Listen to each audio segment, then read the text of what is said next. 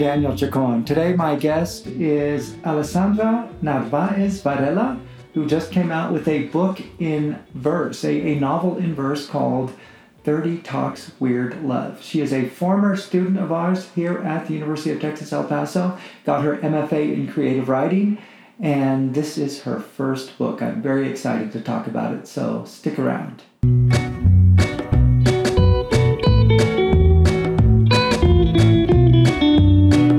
Words on a wire. Words on a wire. Wire. Wire. Do you find being locked up in your home, or I don't know if you're entirely locked up like we are, other than to go to the store, but uh, I don't know what your situation is, but do you feel like being locked up is is uh, is helping you as a writer, or is it making you go crazy? I think a little bit of both. I think uh, at the beginning, and I guess around March or April, I did go a little bit crazy. But I've learned to, um, I don't appreciate not driving, for example, which takes a lot of time. Um, and I've been able to write a little bit more, I think, and, and focus on the book and another story that I'm writing. I don't know. How about you? Uh, yeah, again, I, I I'm going to have to actually agree and and and uh, you know say that uh, some of it's great, some of it's absolutely amazing. I know I'm writing things that I would never have written hadn't this happened, and this isn't in any way my being happy that it happened. I think it's horrible. I think what's going on right now is is you know. Uh, well, I know unprecedented in my lifetime, the horror of it and the, the, the damage and all the pain and and and everything but but it has given me time to i guess communicate with uh, uh, with myself on levels that perhaps i didn't when i was interacting physically with so many people you know i'm even walking to the building you know when you're going to teach class you run into people you know Yeah. you don't run Yeah. into people on the way to a zoom meeting except for maybe a glimpse of yourself in the mirror as you're walking to your computer Yeah, and um, it's also for me. It's always a little bit stressful to get to places on time, and that stress, I think, little by little accumulates. And I don't know. I and because I I I also teach at another place. Um, it was it's just draining to drive. But like you, I'm not saying that I'm glad this happened, but there have been some advantages to it. Like we were saying before with the resources. Zoom, for example, I think I've been able to have more intimate conversations with my students that's interesting. because they're able to yeah they, they've been able to stay after after class and we just talk and talk and so there's not Oh no my God! That that you know what? That makes a lot of sense because this year uh, enrollments were were down because of the pandemic, but the classes that filled immediately, we had to cancel a few of them. Were Mm-hmm. your classes? I, you know, I, Oh. students must love you, and that's probably why you talk to them. no that that's cool and it's really a it's really an honor to be trusted with someone's writing um, and it, it's just a great tool to hear from them because then you get the feedback is personalized is tailored um, and it's just nice to have that human contact instead of just seeing names on a screen Right. um, you just connect to a face like we used to do and i think i took it for granted so Well, you know, you're you're a, a relatively new professor. You graduated with your MFA. I don't know how many years ago, um, but uh, you know, you've been teaching since then, and you're you're young and you're excited and you're on fire. And I remember being your age and teaching for the first time how on fire I was. And hopefully, you keep that fire because I think that's what distinguishes a great professor from you know, one of those professors that you have to take because uh, he or she is the only one offering the class. But it's that that that excitement and desire that you seem to bring not only into your work but into your students' work. and also my students uh they're my lifeline. They've always been and i don't remember i don't i don't know if you remember that i sent you an email right after we uh, transitioned to remote. And my first question or worry was how am i going to do it without my students? So i think that that desire is just a reflection of, of what they give me um, i end up learning so much more from them Right. than they do from me. So um, it's just, I think it's mutual. Um, it's just an honor to to teach uh, and to teach this kind of thing, right? It's it's just really intimate and it's it's just amazing. Do, do you ever steal their, their work and uh, and uh, write it yourself? you know, I, I sometimes joke with them, telling them this is so good, I'm gonna steal it. Um, but there's there's just wonderful writers out there, and sometimes, for better or worse, they need to hear the words "You're good, keep at it." Um, right. Yeah. And you know, the other thing they seem to to to believe and and want and perhaps need to hear, and I'm sure you tell them to it. You tell them is your story matters. Exactly. Exactly. I think that is very important. I think that the, sometimes when we talk about, um, you know, either poems or short stories, which is what I what I focus on, um, I said just write about what you know. You don't have to go to a fancy place like New York and Paris. You just look around because the story um, of you, the story of your community matters. It's just a matter of observing, right? Which is what Yeah. we do as writers. We observe, observe, observe. And and you know the interesting thing is writers. Uh, I don't want to say they're self-absorbed because that's the negative uh, side of the of the coin. But writers are self-reflective. Writers are always in, in communication with self, kind of like your character. Not only is you know she in communication with her friends at 13 years old going to school but she's also communicating with a future version of ourselves. I think we tend as writers to uh, uh, to to communicate with ourselves. And i think it's the same when when we're reading uh, like okay during this pandemic i'm locked up in my office. I don't want to say locked up again that's negative connotation. I'm wandering creatively in my office all over the place. And every time i enter into a book it you even if it's one i've read before especially actually sometimes when it's one i read before i feel like i'm entering into the text and entering into my subconscious into myself at the same time that i'm uncovering layers of me. Do you ever feel that way? I do, I do, and I think another going back to the to what's uh, I guess some um, highlights, if you can say that. I don't know that that's the right word of being um, isolated. Is that I've had the chance to read even more because I'm not driving to teach, and Yeah. I love that experience because it is through reading um, that I visit myself, and that's what I wanted the character to do for for the readers. Uh, go back and think about your your your teenager, uh, for example, for adults, right? Right. Think back to that person and see the beauty of them. Um, and also for teenagers, look at your beauty right now right um, because I in in the book um, actually going back to my students and I always bring them up because it's really because of the interactions that I had that I started writing this. Um, I was a tutor, a, a science and English tutor, uh, while I was completing my master's, and because I was doing that with, um, you know, doing the master's and tutoring at the high school, I started thinking about this. How can we have the kinds of tough conversations and self reflections? And right that's how the idea came about. You know, I and I, I even believe that you know when we communicate with different versions of ourselves, you know, we're thinking outside of space time and linear time and chronology and all those things that that tend to limit our story to a plot. You know, and and and I guess even uh, uh, uh, somehow make it more superficial because it's about what happens to you.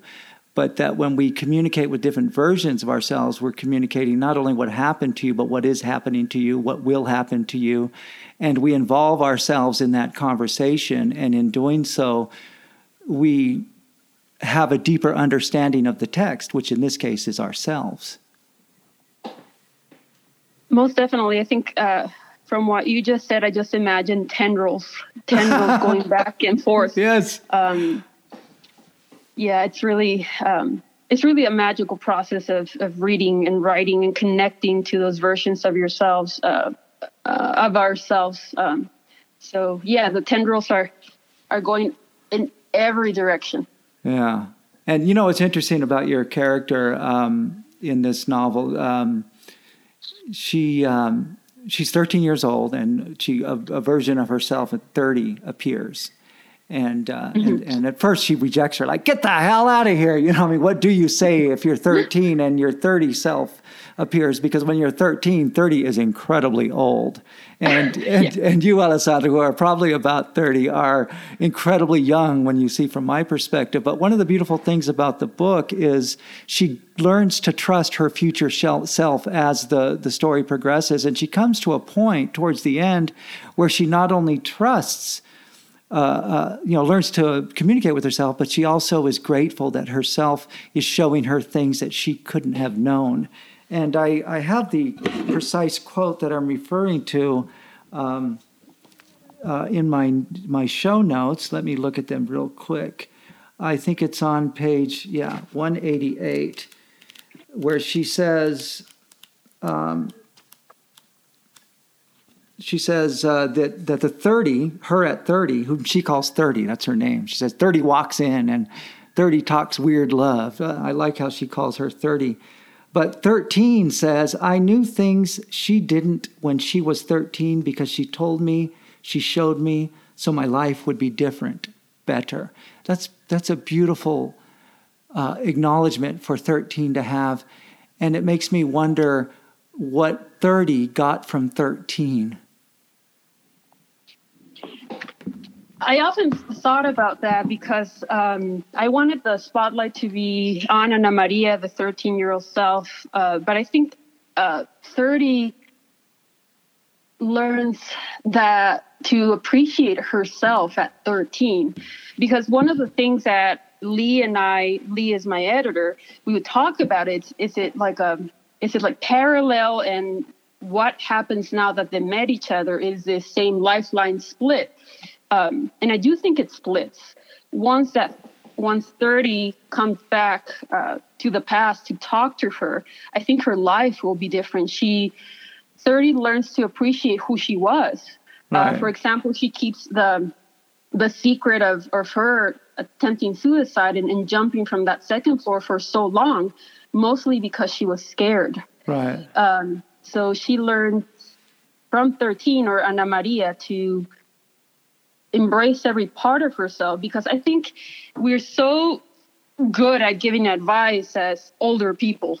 Uh, we're great at that. Right. Um, I, I do it with my students, I do it with my niece, I do it with anyone who's older than me. But to follow your own advice, it's pretty tough. Um, and going back to what you said, you know, this resistance of who is this lady, I think it's also a reflection of 13 had to be, and, and if you notice, she's a little bit mean mm-hmm. uh, to 30, and it makes sense. Uh, right. She's, we talk horribly to ourselves. Yeah, absolutely. Uh, How could I do that? How could I do that? How could I be so stupid when I was this, when I was that? Yes. Yeah. Yes. Yes. And that's why it takes Ana Maria a while to see the beauty of, of, of 30 uh, and love her, actually. So it's a it's a it's a lesson right of of loving ourselves and i think when you deal and i'm not a obviously a, a psychologist or doctor but when you deal with depression there's this uh, inner hate. Right. A very harsh editor um, your worst enemy. Right. Um, and you have to just be kind to yourself which is a lesson i'm still learning and you know, and I, I think that it could be argued that you can actually go into your 13 year old self. I could go into my 30 year old self because I'm 58 years old now. And so 30 years was a long time ago. I can go into my 30 year old self and I can communicate with that self and actually change the self because of the simple fact that everything we experience about self is basically are our episodic memories that we have up until now. We go back to 13, we go back to 30, and what we're doing is we're recalling an episodic memory. And episodic memories, any you know uh, uh, neuroscientist would tell you, which are stored you know in a particular part of the brain, are stored there because they're connected to emotion and connected to uh, uh significance, to, to novelty, and to these other things. In other words, what we remember is part of the story we tell ourselves. So that's the only thing that is true. Next time we visit 13, first time we're critical, next time we visit 13, we might be compassionate. And that in turn is going to change 13 itself because 13 is merely an idea. Yeah, and it's so interesting that you bring up memory because, you know, looking at my notes before uh, talking to you, before I even got this idea down on paper, I have this sentence uh, that I'd like to share with you. Please. Uh, it, it, started like a, a journal entry. Um, so it says, um, when did I start thinking like this? Meaning always being on, because that's, you know me, I'm always on and I'm always a little bit neurotic and stressed. um, and so it continues. In truth, I don't think there was a clear starting point. I was born a neurotic, prone to fit, capricious, capricious baby. Uh-huh. My wiring, red hot, angry, mismatched. Oh, I should have wow. been a power plant, buzzing, working on all the time. There, my conception. My flirting with a novel, or a young adult novel that explores the artificiality of memory and ingrained habits. If I were able to travel back in time and find me, nervous aunt of a girl, would she listen? Huh. So it's all, it, it's really all about, as you say, episodic memory and revisiting that. And that was another motivation for me to write this. I feel like because I was this very I, I'm still very stressed uh, all of the time that I erased a lot of my teenagehood. Right. So I wanted to revisit it and, and enjoy it, which I would see uh, in my students, my high school students. They would enjoy their youth. I never did that. So, right. memory, memory. Yeah, and and and the fact is, if you look at the, you know, just simply the neurological processes, the information that that uh, the processing of information that goes into recalling a memory and reliving it emotionally, there's absolutely no difference from what's going on there to imagining the future and and and telling the same story, uh, but you know, as as a projection, the, your brain can't really distinguish the two and it makes me wonder um, can 30 in this novel, uh, if she were to visit 50 or 60, uh, what would uh, what would she say to herself uh, from both ends? What would 50 say to 30? What would 30 say to 50? Oh my goodness! Um, I actually thought about this. Um, so let me let me just get it right. If 50 visited with 30, what would 50 say to 30? What would they say to each other? Oh my goodness. Uh, oh, uh, I've, I've been talking about this with my mom um, because, first of all, we, we look uh, physically, uh, we resemble each other, or more like I resemble her. And so I asked her when I was writing this book, What will you tell me? Um, and so this whole conversation about one of the things that I heard from her and actually other uh, friends, uh, women in my life have been, "Gosh, you're beautiful. Remember that." Um, That's nice. Uh, and, That's and nice. I know it's it's it's it's a little bit. Uh, you know, it might seem a little bit superficial. Well, it depends on your definition of beauty, but no, not at all. Exactly. But she said, a lot of women have said to me, older friends of mine, I wish I had taken a picture of myself every day of my life and appreciate that beauty, which of course it means not only what you see outside, but inside. Right, right. And I think 50 would again say, besides that, don't be so harsh on yourself. Oh, stop. exactly. stop, stop, stop. Breathe. Um, enjoy. Um, life is very short, and as we've seen this very terrible year, it's um, it's really a blessing to be alive. So yeah. I think the 50 year old, the 60 year old, the 90 year old would say, just appreciate yourself and and breathe. Well, breathe. you're you're you're very optimistic that there is a 90 year old 90 year old Alessandra out there waiting to communicate. Oh, I'm going for it. I'm going for it. Uh, I'm, I'm trying. Yeah yeah, it's it's it's um, you know I I this whole idea of going into your past and communicating with yourself and thus changing the meaning of your past is is very much parallel to uh, uh, an idea in mysticism, especially uh, specifically, I'm thinking of, of Kabbalah, which believes that you can enter into your memory the way same way you enter into a text, and you can uncover meaning, and it depends on what you're looking for that will give meaning to that text or that memory. And I've been doing this for years. I remember. Um, probably about five years ago, I was 50 something, and I was in dealing with this problem that I had that I was really hard on myself because I had it. And I says, okay, I'm going to allow 65 year old me to come in. And so he came in and he, he looked pretty good for 65. Oh.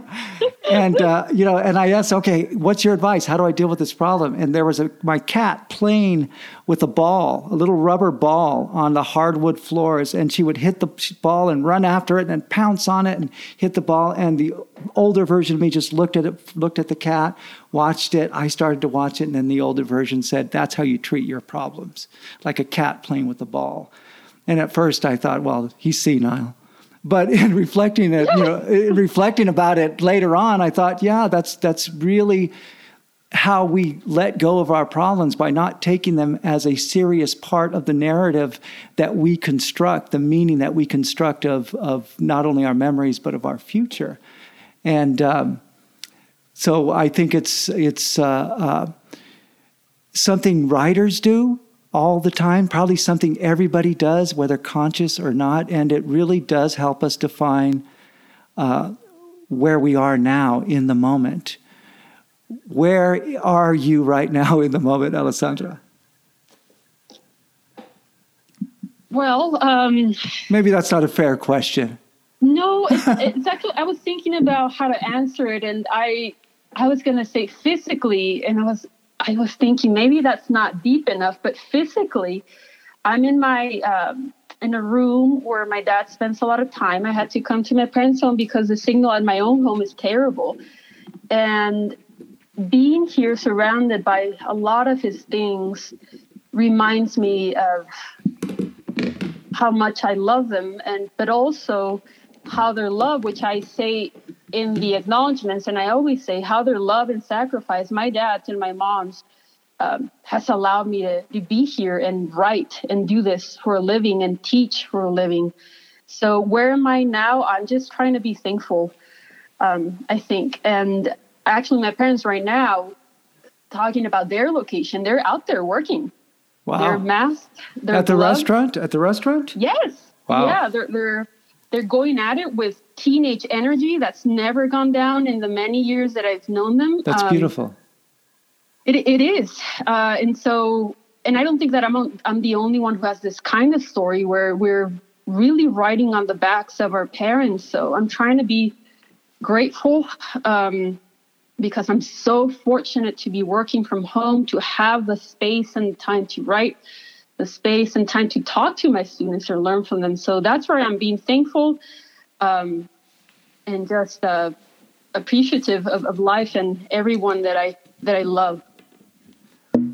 30 Talks Weird Love is your first book. It's a beautiful book. It's a YA novel told in poetry. And a lot of it seems to parallel uh, you know certain details in your life. I know when I first met you, you were a um, an undergraduate and you took my intro to creative writing class, but you were going to, to medical school. You were going to be a doctor, and but this, I guess, uh, for some reason, you you you decided to to get into creative writing. The the the uh, uh, story almost parallels some details of your life. Cachita is a very supportive, loving mother, and the father, I forget, I'm, I'm sorry, I don't remember the name offhand, what she called him, Pipiringo or something like that. Papiringo and Chachita. Papiringo mm-hmm. and Chachita. They, they're, they're really fantastic parents that encourage uh, uh, and support their daughter. And I'm wondering uh, how much, and I know that people ask this and will always ask this uh, of a novelist, especially their first novel, because I think the first novel tends to reflect more of our biography. But how much of this is the story of Alessandra? Oof, um, I would say around. If I if I go with numbers because I still love numbers, um, seventy um, percent or so. Um, I think, as you say that that first novel, because I've read, you know, conversations with with novelists on their first work, and it is this need to get it out because it was a decision that really impacted my life. Um, and going back to you know being the the, the daughter of, of Mexican immigrants who are working hard for their children to have better opportunities, um, the decision was really hard to make. I I, I you're talking about the decision not to go to medical school but to pursue poetry. Yeah. Yes. So I I had one year of of medical school in Galveston and things were just not working and it has to do with depression mm. and how I just never took the time to think about my mental health and illness. And of course, when I was going through this, there was not as much awareness as there is now. And I know that there's a lot of work to be done, but I right. think now compared to what early 2000s, we're doing much better. So um, that was another reason why I wanted to get this out of my system and my heart um, of recognizing that decision to be the best one because I saved my life. If I had stayed, um, I think that uh, several things could have happened, but I don't think they would have been necessarily positive. you, would, um, you would have been a doctor that would save lives, but not your own. Exactly, and I think that the by the time that I that I decided to do this, I was already in uh, taking antidepressants. Um, a shrink had added another one, so things were not doing well. Right. So the part of Ana Maria dealing with depression is very much my own story, but I wanted to give Ana Maria, who's separate from me, the chance to slow down right. and think about what you're doing because like Ana Maria, although it's our experiences are different, Ana Maria tries to jump and then she stopped. I also had a suicide attempt when I was 17, but no one knew. Uh, and I blocked it myself. Right. And I never, because I'm always, I'm running on adrenaline most of the times and I wanted to achieve, achieve, study, study. I never sat down and said, this is wrong. Right. And so I burnt myself. And there are studies, and again, I'm not a doctor, but I, I there's this study or, or podcast that I heard where chronic stress really atrophies your neurons. And I think something happened to me. So right. Ana Maria, she's drawing from my experiences, but she's getting a second chance. She wants to be a poet, great. She wants to be a doctor, great. But now she's aware that she has certain things within her that need her attention. Um, same thing with the parents. Yes, they're very supportive. Um, and they love her unconditionally. But I'm also giving her parents the chance to be more active in in mm. in Ana Maria's understanding now of that, mental that, illness. That is interesting. That is that is interesting. That's a beautiful point. It reminds me of the first time that uh, Chachita saw 30. Uh, 30 walked into the restaurant, I believe it was, and Chachita fainted. It's like it's as if she knew on some level that's my daughter. Yes. Yeah, and I and I get a uh, get chills thinking about that because it was a difficult poem to write. I think it's one of the the ones that went through a lot of revisions because it was tough to connect with Chachita and how would she say, I see this woman and I feel the pain mm-hmm. in her mm-hmm. eyes and I don't want that to happen to my child. Right. You know, and uh, one of the things that uh, that you have to be grateful for is that your parents right now are running around like energetic teenagers with the hope of their business doing well. Right now, they're there. And uh, I lost both my parents. And so when I try to communicate uh, with different versions of my parents and, and revisit different memories, I have to do it without them.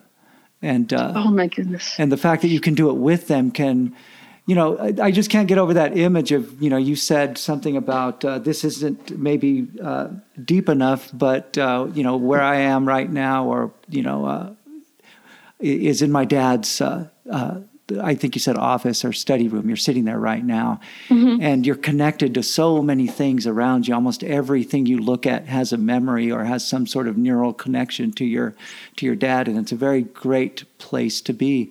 And, you know, I think the conclusion of this novel, what I get out of it, is how beautiful it is to arrive at that, to be able to sit in your dad's office or or to just be not deep enough in where you are right now and rooted in the moment full of gratitude. Because frankly that's what uh, you were talking about tendrils. That's what connects you to absolutely everything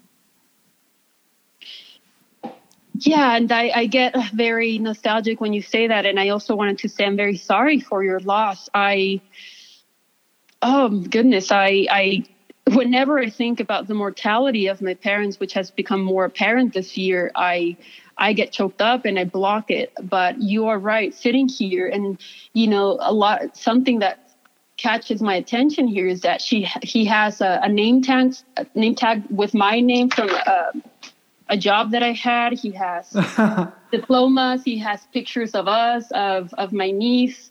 Wow. So it's really um, it's really about appreciating those those presences right. in our life, whether they're parents or whomever that really love us uh, and support us no matter what. Because I was a tough teenager and I was a tough young adult. Oh, I bet. We have a teenager now. I, I bet you were you were tough. Ooh, yes, I was a, little bit of a headache. I think Ana Maria is much more easygoing. I think. right. You know, it, it, one of the things that I think you know time travel in the way that 13 and 30 experience it is that when 30 comes back to 13 and enters into her father's space or the space of her family, her bedroom, the restaurant, she looks around at all the details and lights go on, these beautiful lights in her eyes, and, and our eyes go on when we revisit the place of our youth.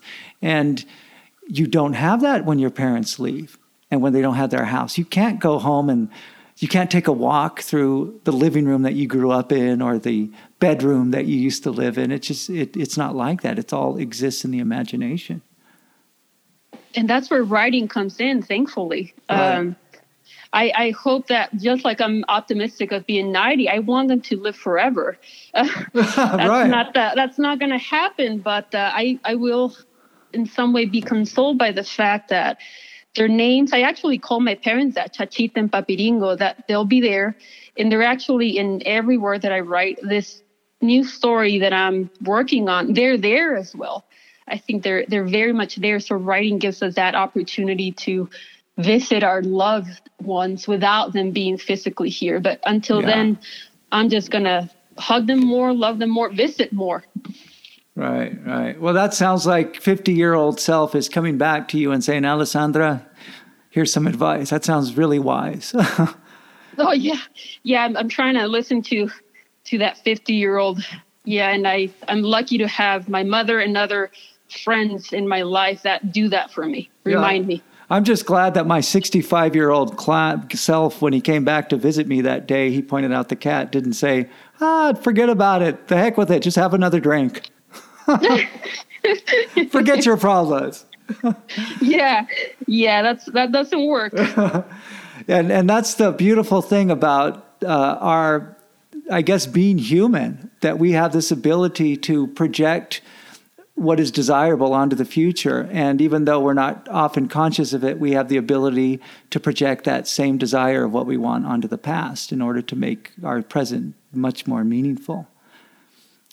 Let me. Uh, I agree. Let me uh, uh, ask you about the form of this novel. Uh, 30 Talks Weird Love. It's, it's really a novel, but it's a novel in verse. And I'm wondering what came first? Was it the poetry? Was it the fiction? Was it the idea? How did this, how did the form come about? And that's always a, a tricky answer a question to answer, uh, especially for someone whose first book is is out. But I have the same notebook um, from which I read before, and I think uh, the I think that there was that question that I asked myself. That's how this was born. Would I listen to myself if I were visited by an older self? Um, after that question, I think. Um, I must say, maybe the story came first, which was very a surprise to me. Uh, my thesis mm-hmm. was poetry, and it was not a novel in verse. So there was the question, number one. number two was the story. And once I transcribed what I had come up with from the notebook to the screen, then it became verse. Mm. Um, another thing that I that I that I think contributed to that is because Ana Maria, who tells the story, she is a writer, but she's just blocked that. So it made a lot of sense to tell her story in verse, mm. not in prose. Right, right. You know, at at what point was this novel uh, when uh, when you started to uh, work with Lee Byrd, who I know is just an incredible editor and and uh, and must have had you know a profound influence on uh, you know on on some of your choices at least. At what point was the novel before Lee saw it? It was. Let me see it was like you say I, I learned so much from lee especially because i'm i believe i'm a poet first uh, and you know whatever that means but to me it meant that i was focusing on language language language um, enjambment music and lee came in and really steered me to what's the story what's um, the timeline. I did so many drafts of timelines with her guidance because I was still, and I will always be hypnotized by language and the sound of words. When, so when she received this, it was a rough, rough draft. It must have been um, the second draft. I just revised myself, also with the the help of my spouse Paul, who's my proofreader and beta reader. So that's what she received, and now that we talk about it, Lee and I, we just can't believe what it looks like now from where it started. Mm-hmm. Um, I think that as as instructors of creative writing, we talk about revision, right, all the time. I do in my intro class. Um, and I was taught about revision by you and by my other professors, but you don't understand the the depth of it until you go through this process. Yeah, and what a what a great opportunity to be able to work with her.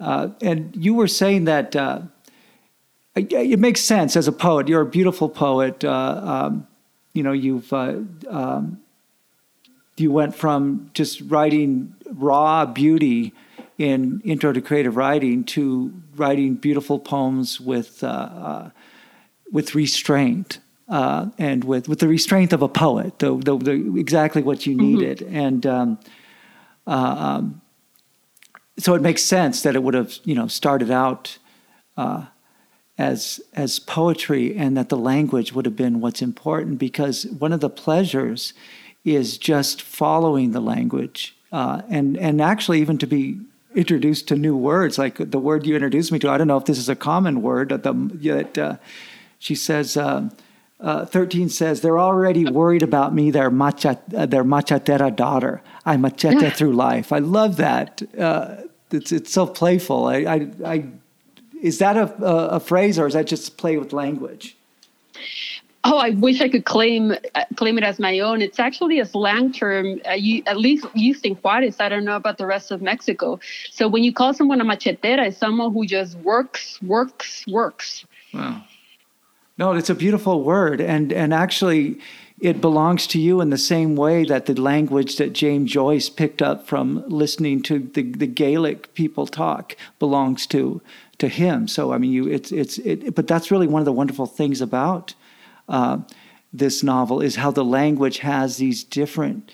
Uh, the language is is uh, in itself uh, meaningful in not only the rhythms but also in things like machetera. And then another serendipitous detail i don't know i don't know if it was serendipitous if it were intentional uh, but the fact that 13 who is trying desperately to be the top of her class going to one of the com- most competitive and elite schools um, to try to be a doctor at 13 already studying is going to Sor Juana Inés de la Cruz. Can you talk about that um, about the the name of the school. Yeah, yeah. I mean, it's it's clearly there's clearly this empowering metaphor yeah. in that name, and I'm wondering, did the metaphor uh, did that name come serendipitously, or is it actually part of the shaping of the meaning?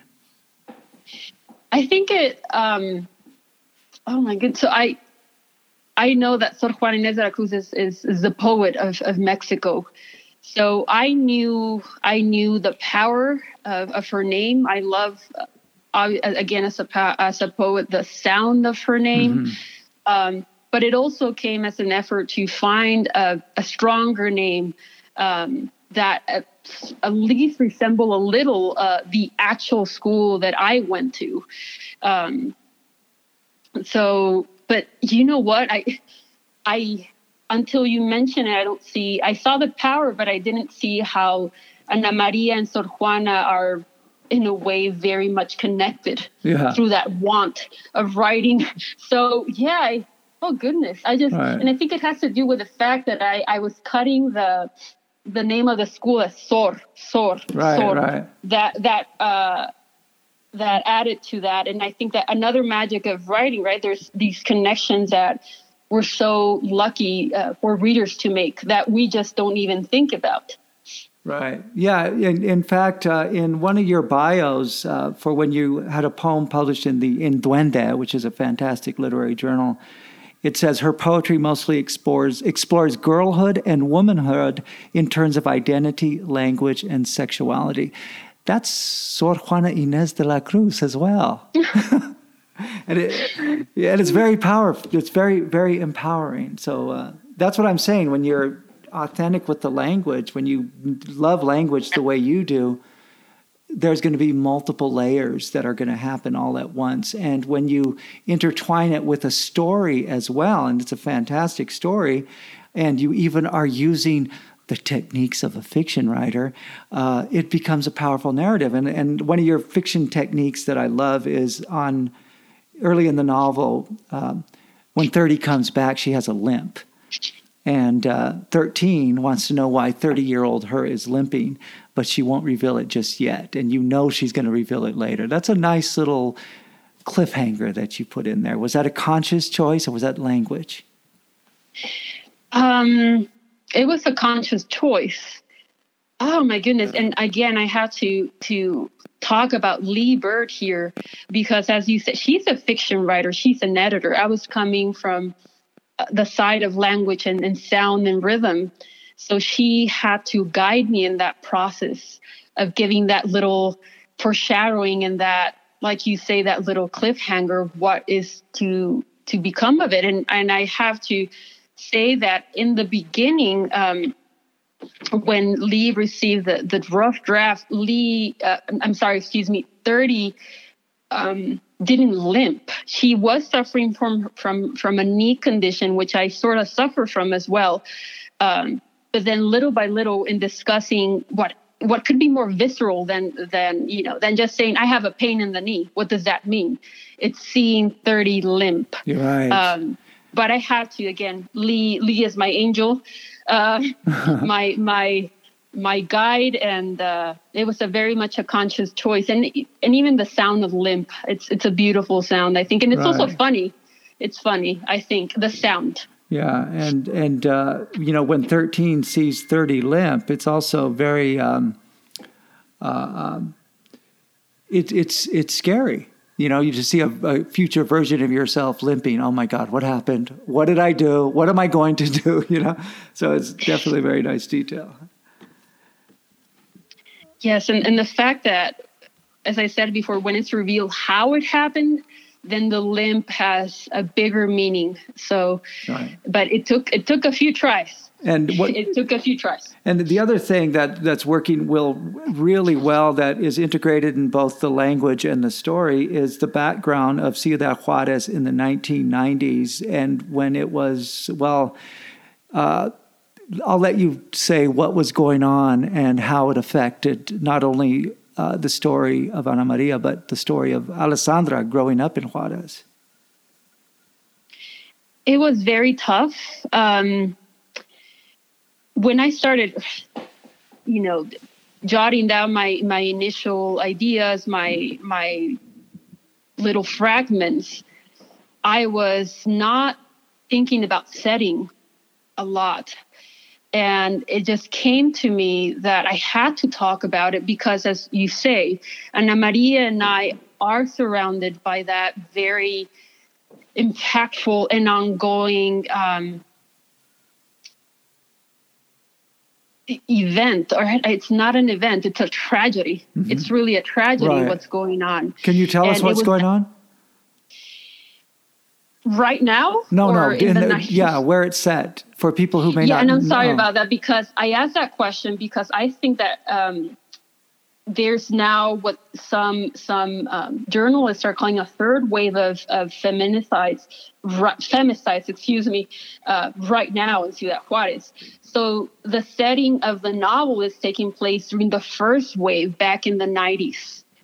Um, and so it was inevitable to the story to talk about what's going on, but it was also very difficult because I am from Ciudad Juarez. I was born and raised there, and the city has been um, stigmatized enough um, because it's dealing with so so many issues on so many levels. So, how do you tell the reader this is what's happening in the city, but the city is also beautiful? Um, and it was difficult to get to that point because it's something very real. Um, I call it home, but I'm living in El Paso now in Ciudad Juarez, but there's a lot of, of my family and just people living in Juarez, and that is home, and we see it as home. Right. So, how do we get to that balance? And it was difficult because it's also still you know, a narrative, and it was a source of tension that had to be very carefully managed Right. because the violence is ongoing, the femicides are ongoing, the fight of the mothers and families uh, seeking justice is ongoing. So, how do we present the setting as a living thing? Um, that, of course, affects the characters in the book, but it's affecting real people right now, and it was difficult. It's really, it was really difficult to to to reach that balance, and I I, I still it still wakes me up at night sometimes Right. because Ciudad Juarez has been wounded. Their people, our people, we have been wounded for for such a long time. Yeah, I don't know how many narratives I've read on Ciudad Juarez and the uh, the murders of the women and the the drug the drug wars. And after reading yours, I thought, well, this is this has got to be one of the best I've I've I've read, and I think one of the reasons why I I think you handled the material so well by just putting it in the background. Um, yet the background, of course, is going to impinge upon the landscape. Put it in the landscape, but of course that that landscape is going to impinge upon the story itself in in in in many ways, as it does in many people's stories. Uh, but what I liked about that is that you weren't in any way. Uh, I'm going to make up a verb. Uh, Bolaño 2006 ing it. Uh, you know, and I think you know what I mean by that, right? It was it, it, it was you know it was dealt with in a way that uh, you know was intelligent and measured and and even in some ways made it more horrifying than all the details you might get in a Bolaño version of Ciudad Juarez.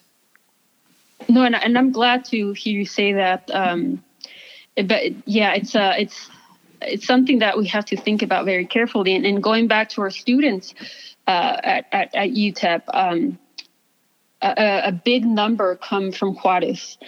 And so when I tell them write about yourself, write what about what matters to you, your story matters, as you were saying. Um, we have to have these conversations, and it's important that we do. Um, also in, in the sense of place and how place it has an undeniable effect on us and of course it will have an undeniable effect on characters and uh, uh, it was actually Silvia Aguilar uh, another uh, Oh, she's got writer. a beautiful novel uh, about oh my uh, goodness two of them about the everything Juarez. I have yeah. lost Yeah, um, I think another beautiful example of looking at Juarez with with care, but also seriousness.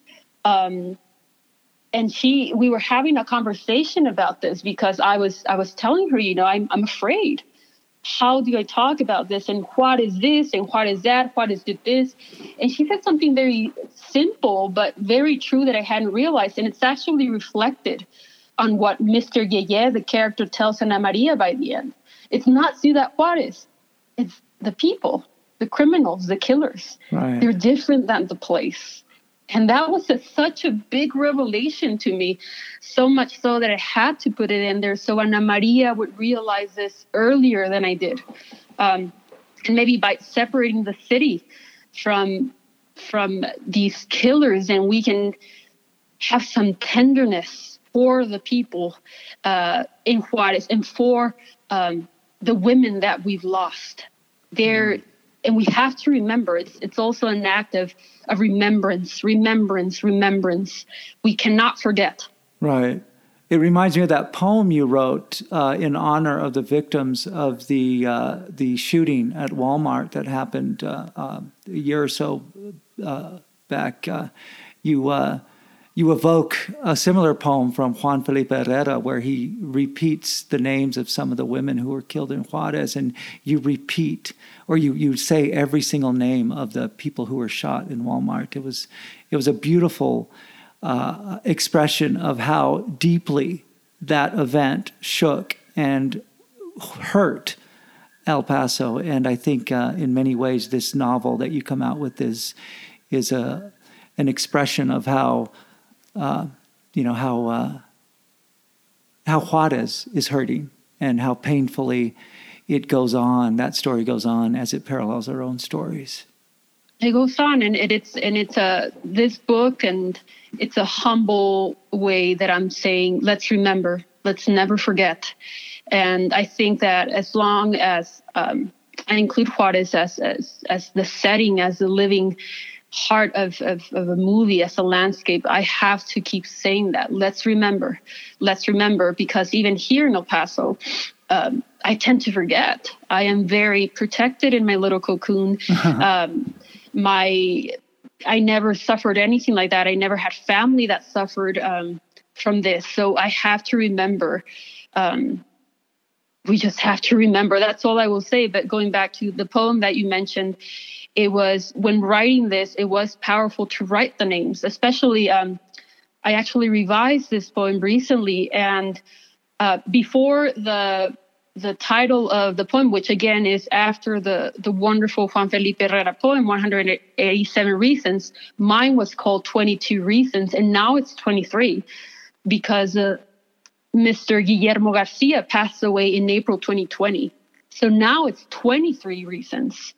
Um, and the act of, of writing their names, it's again a humble effort to say, let's say their names. Let's not erase them from memory, which again was inevitable in some way that that we didn't have the opportunity to have, for example, a parade or, or several ceremonies this year because of the pandemic. Right. So we have to keep remembering them. And then, well. and then we add the pandemic to what's happening, uh, to you know how it's affected El Paso and Ciudad Juarez, the, the twin cities, is just uh, tremendous. They were having to store bodies in, in refrigerators outside of, of morgues and funeral homes. Uh, you know, we're having to turn people away or to, you know, say, come back in a month and maybe we could do something. And it's, uh, uh it's interesting to see what art is going to be a result of the pain that our cities are feeling right now. And I'm sure whatever it is that uh, you're going to have a very significant voice in. Uh, Thank you. No, and it's uh, as I say, it's it's bearing witness, and and we're we're so fortunate, and we should be honored and humbled by having this calling to do so through writing. Most definitely. So you don't regret not being a doctor. Oh my goodness. I, I you know what I, I, I regret is the stories that I got to hear. Uh-huh. Um, I was very interested in OBGYN. I women the strength of women is just something amazing to me. So when I did, did a preceptorship uh, here at Texas Tech, um, I just had beautiful experiences talking to women and listening to them. But perhaps that's also a, a, clue, right, to what I'm doing right now. I love stories. I love hearing people telling me stories. I love it when my students tell me stories. So that's the part I regret. And also the kind of story that, that you get as a medical student, and I would imagine as a, a doctor, doctor, is this story, this narrative is very privileged you someone comes to you and again my my my experience was very limited but someone comes to you and they're entrusting you with one of the most intimate narratives, which is that of the body. And so that's what I regret um, the stories and that connection to the body. I mean, palpating a, a, a, pre- a pregnant belly. Oh, goodness. uh, listening, trying to locate the, the fetal heartbeat. Oof. Wow. Uh, and all of the auscultation and, and palpating practices to me were always very intimate and very just beautiful and privileged to me. That's what I will definitely uh, miss. Wow. That's a beautiful answer because I would have said the money. well, you know, doctors um, tend to um, make a little bit more than poets. Unfortunately, I think poets uh, and yeah. all kinds of writers like us should be making lots of money. Oh yeah, no, and I mean the student loans come. Uh, yeah, no, and I think that's that's also part of writing this book has allowed me to put that to the to the side a little because yeah. it is tough. It is tough, but I'm right. I'm privileged to be doing what I'm doing, and I'm thankful.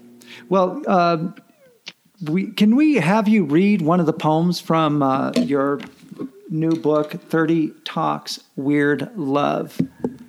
Just, oh, it'd be my, my, my honor. Which which one would you like me to read? I just go ahead and pick anything, whatever you whatever you want. Ooh, um, let me just. Uh, I'm just trying to find one. Oh, this is the one that I um,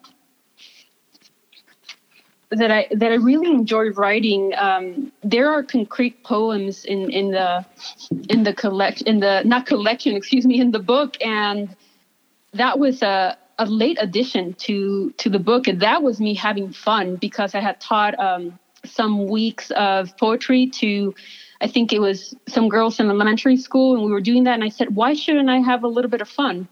Um, so this is one uh, a very um, fun poem in terms of the form, but it's not fun, I guess, in terms of the of the content. But it was a poem that I needed to write, uh, and it's very, very personal, and it relates to um, to to the women and girls that we've lost. So this is called "I Pray a Poem." Jesus, you are like 30. I believe and don't believe in you. No matter the rare time, my papis drag me to church. But I know of your sacred heart because of the ornaments they sell in Mercado Cuauhtemoc. Jesus, I want to break the ice. Your dad's name spelled backwards is dog. Now, if you are as real as the Güero Papiringo prays to, as in the movies where you save the world, couldn't you have saved the dead girls, or at least Mr. Yeye's niece? If not, could I call on her, La Virgen de Guadalupe? Chachita says she's the mother of all Mexico. I thought it was a Tarahumara or a Azteca woman, but Chachita says history is not the same as faith. I've heard Chachita pray to her and you. She says I could too if I stopped thinking so much. I can't. That's not who I am. So, God, Virgen, take this poem instead. Save all of us girls. Save Ciudad Juarez.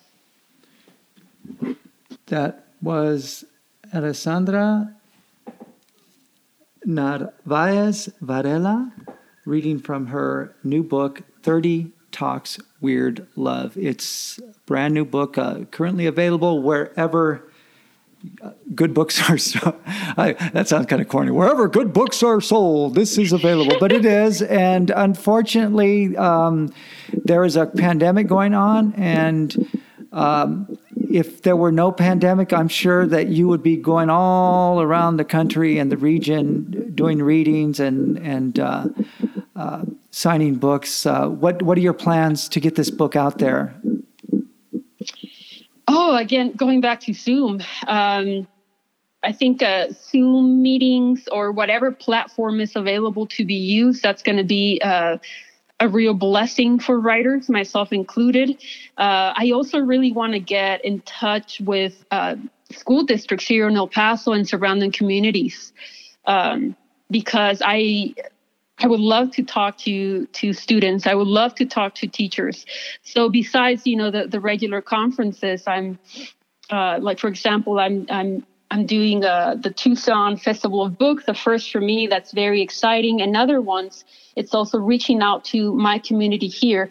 And I'm hoping at some point going to Juarez um, and also connecting with that community there. But until then, it's Zoom, Zoom, and whatever is available to to make that connection um, electronically. You're you're too young to remember this, but right after Sesame Street was over, there was a program called Zoom, and it would go Zoom, Zoom, Zooma, Zoom. Come on and Zooma, Zooma, Zooma, Zoom. All these kids would be dancing and singing, and. Uh, that's what I think of every time I get on Zoom. So, if somebody wants to get on Zoom and uh, listen to you read and talk about your book, where can they find information about you? They can go to the Cinco Puntos Press website. Uh, my website is up and coming as well, but I would say go to Cinco Puntos. Perfect, perfect. Alessandra, thank you for joining us and uh, congratulations on this book. I, I wish it, uh, I, I, hope it reaches many, many readers. It should be required reading in El Paso high school. So hopefully uh, your, your press can set something like that up because it's, it deserves to be read by, by everybody. Thank you. Thank you so much for having me and um, and having this conversation. Thank you so much. I'd like to thank my guest Alessandra Narvaez Varela for joining us on Words on a Wire. The name of the book is 30 Talks Weird Love. And if you hear a baby in the background, that's because there is a baby in the background. I am double dutying it right now, being both a daddy and a video host. I'd also like to thank Cinco Puntos Press for putting out this fantastic book and all the other great books that they put out, um, as well as you for joining us.